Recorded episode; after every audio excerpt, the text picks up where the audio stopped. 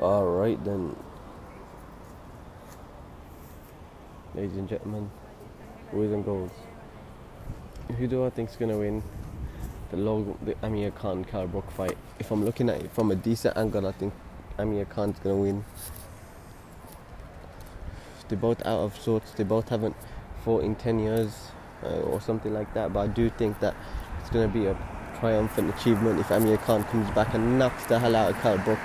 I mean, I don't know what the fuck could happen, but it could happen. Something could happen.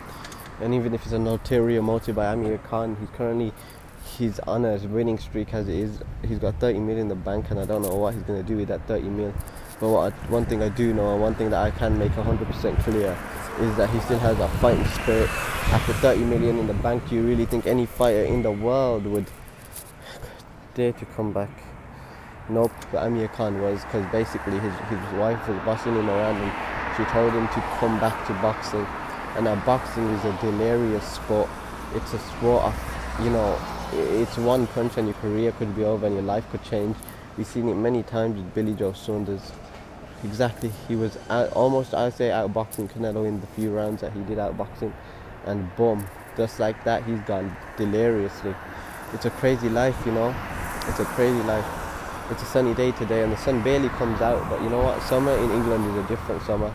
You'll get the 15 degrees is summer in england okay? High 20s are it's like a heat wave. Meanwhile in dubai it goes to 40 degrees so we really need to start being grateful about our life and with our life. You know what i'm saying?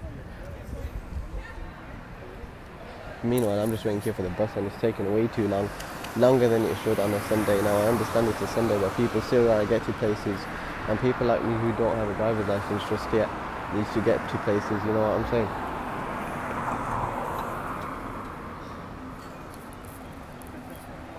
But yeah, it's a crazy life. What can I say? Other than that, Logan Paul is in Puerto Rico collecting NFTs. My view on NFTs is there's a future, so they're gonna be able to. Tickets are gonna go. Everything's gonna go. And it's gonna become a robotic landslide. Retail's gonna now and uh, yeah I'm trying to enjoy life to be fair but it's too hard to enjoy, life when nobody really is on you on, on what you're on at the minute. So yeah speaking of buttoned up shirts I need to get more buttoned up shirts you know? But yeah man. That's it as far as I'm speaking